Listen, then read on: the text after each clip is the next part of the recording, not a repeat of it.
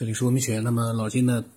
分享了很多很多的这个精彩的，包括人的一些终极的问题的，他的一些想法，包括转世投胎。这个转世投胎呢，对我来说呢，一直属于一个我不太就是说，因为到目前为止，毕竟嗯，并没有任何的一个就是足以证实转世投胎存在的这样的一些真实的案例或者科学发现。但是呢。你说没有吧？可是从古到今呢，好像又有各种各样的一些，呃，事情呢，让你觉得，哎呦，好像也是有的吧？或者是各种各样的人的一些行为啊、状态啊，可能让你也会很疑惑。这个呢，老金呢，反正从他的角度呢，他分享了很多他的想法。那么今天呢，我们听听看他分享了一些其他的一些什么样的精彩内容。解释一下说多了点儿，解释一下这个人。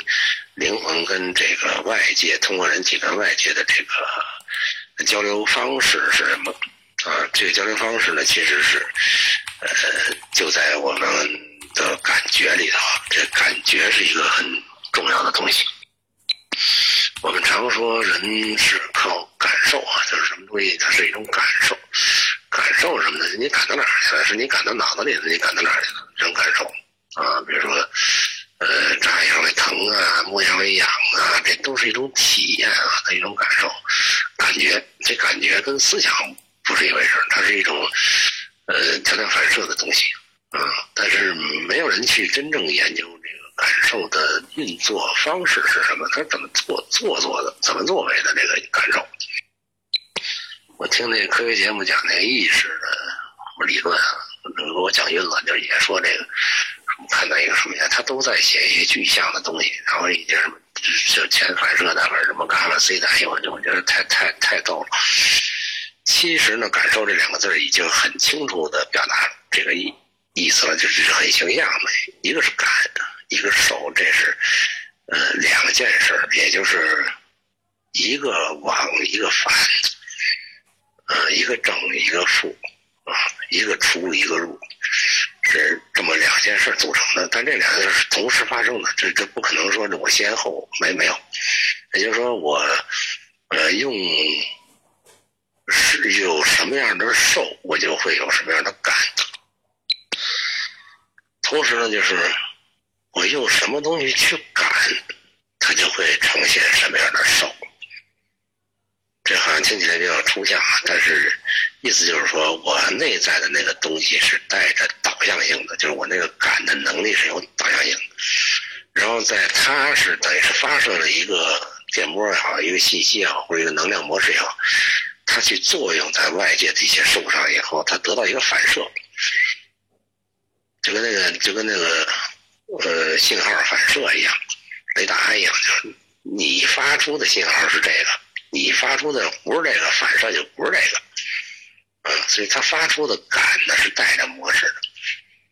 然后它接受这个受，也就是反馈回来这个信息，啊，比如说，那比如说我去看一看一堆狗屎啊，然后我一看这狗屎，这是我先感觉是我去感觉了一个狗屎，然后狗屎的经验告诉这是肮脏的，是臭的。所以他反射回来的感觉就是这我讨厌，这这这不为，就是然后你这个感受越强烈的，他越加深那个那个感的模式。这将来他一就不用说你看到了，你听你想，他就臭的，嗯，他直接受就出来了，你都都没必要去直接感外界，你只要感你的经验就行了，你你就得是结论，就是这两个它是互为动的。所以你内在那个模式，通过你这个人体跟外界形成一种能量交换关系的时候，也就是说你活着的经验，呃，它就是永远是在这个感和受之间去，呃，去跟这个外界发生关系，啊，能量交换的，它它是永远是靠这两个字儿。那就是说你内在的东西，个性也好啊，特点也好，它都是想法也好，它是一个。有去有导向性的感，就是一种带着一种特殊模式的，这个就叫个性啊，人的个性啊，人的这个这个是个性特点啊，这个天生他就带着啊，只不过他有些东西生疏了，他得重新磨合一下，嗯，所以才有个学习过程。其实学习不是生的，它这只是反射，就是你那个感，它唤醒那个感，一碰到受的时候，它先唤醒那个里边那个感的模式。所以这个孩子的感受的特点，他就是说，先，呃，他那感是不太灵的，就是我没有什么可发出的感，那个只是一个特别深层远的一个下意识的东西，但它不是没有，它还是有。然后呢，他去得到一个受，这个受的，也就是一个体验的感感觉呢，它是很强烈的。那他就会把它导向性的编码为一个他那内层感的那个东西的反射，啊，反馈，啊，他就觉得这这这事儿不痛快，或那事儿挺高兴，他会有这么一种分别。换句话说，这个人的感受是不同的，这个特点呢，是因为。你的感不同，所以你的受不同。那也就是说，我们感受到的东西，一说到我们感受到的是好坏或者什么这种这种体验的东西，实际上是受到你的感觉能力、深层那种感觉能力的制约的，或者限制的，啊，或者说就是你那个内在的呃能量运动模式。你只在那个模式上去感知外界，啊，那你呈现的受也只是你这个感的能力范围内表现的东西。那也就是说，你如果是你的感是不一样的时候，你的受一定是不一样的。那你看到这个世界的所有的你的感触可能都是假的，啊，因为你你你感的东西是是有局限性的。但是人呢，一个特点就是他这个能量模式越转越紧，越转越惯性性惯性大，那这就是障碍人发现真相的一个一个一个最大的障碍。就是比如说，我们科学发现了以后，我们认为科学是证明一切的，然后科学是非常先进。这种东西越强烈的时候，我们就越戴着科学的有色眼镜去。感知事物，我说你这也不科学，你这不靠谱，你，你这个东西很惯性，他就没没过脑子，他就会这么认判定，这是养成了一个科学病，啊，所以他他在这个这个病态状态下，他感受的就是一个病态的结论，他不会认识说你你也有可能，他也有可能，科学是一种可能，别的也是一种可能，他已经不相信除了科学还是别的还是可能的，那是不可能的，它形成一个对立关系。所以从这点上来讲，假如人类能够放下这些固有的一些观念、一些概念啊，把这些东西都都抛弃掉，然后真正回到你真实的体验当中，你去感知这个世界，去去观察你的内心为什么会有这样的呃感觉，它是怎么来的？这些东西你如果都能洞察的话，可能你会发现，就是一个真相，就是实际上都是内外交互的能量交换。啊，然后在我们的心中，或者在我们的脑子里产生的一些呃影像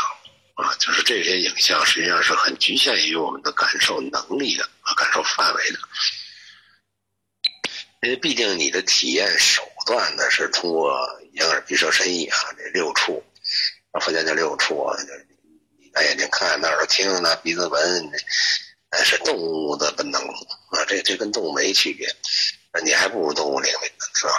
拿这些东西去感知世界的时候，它受这些东西的限制。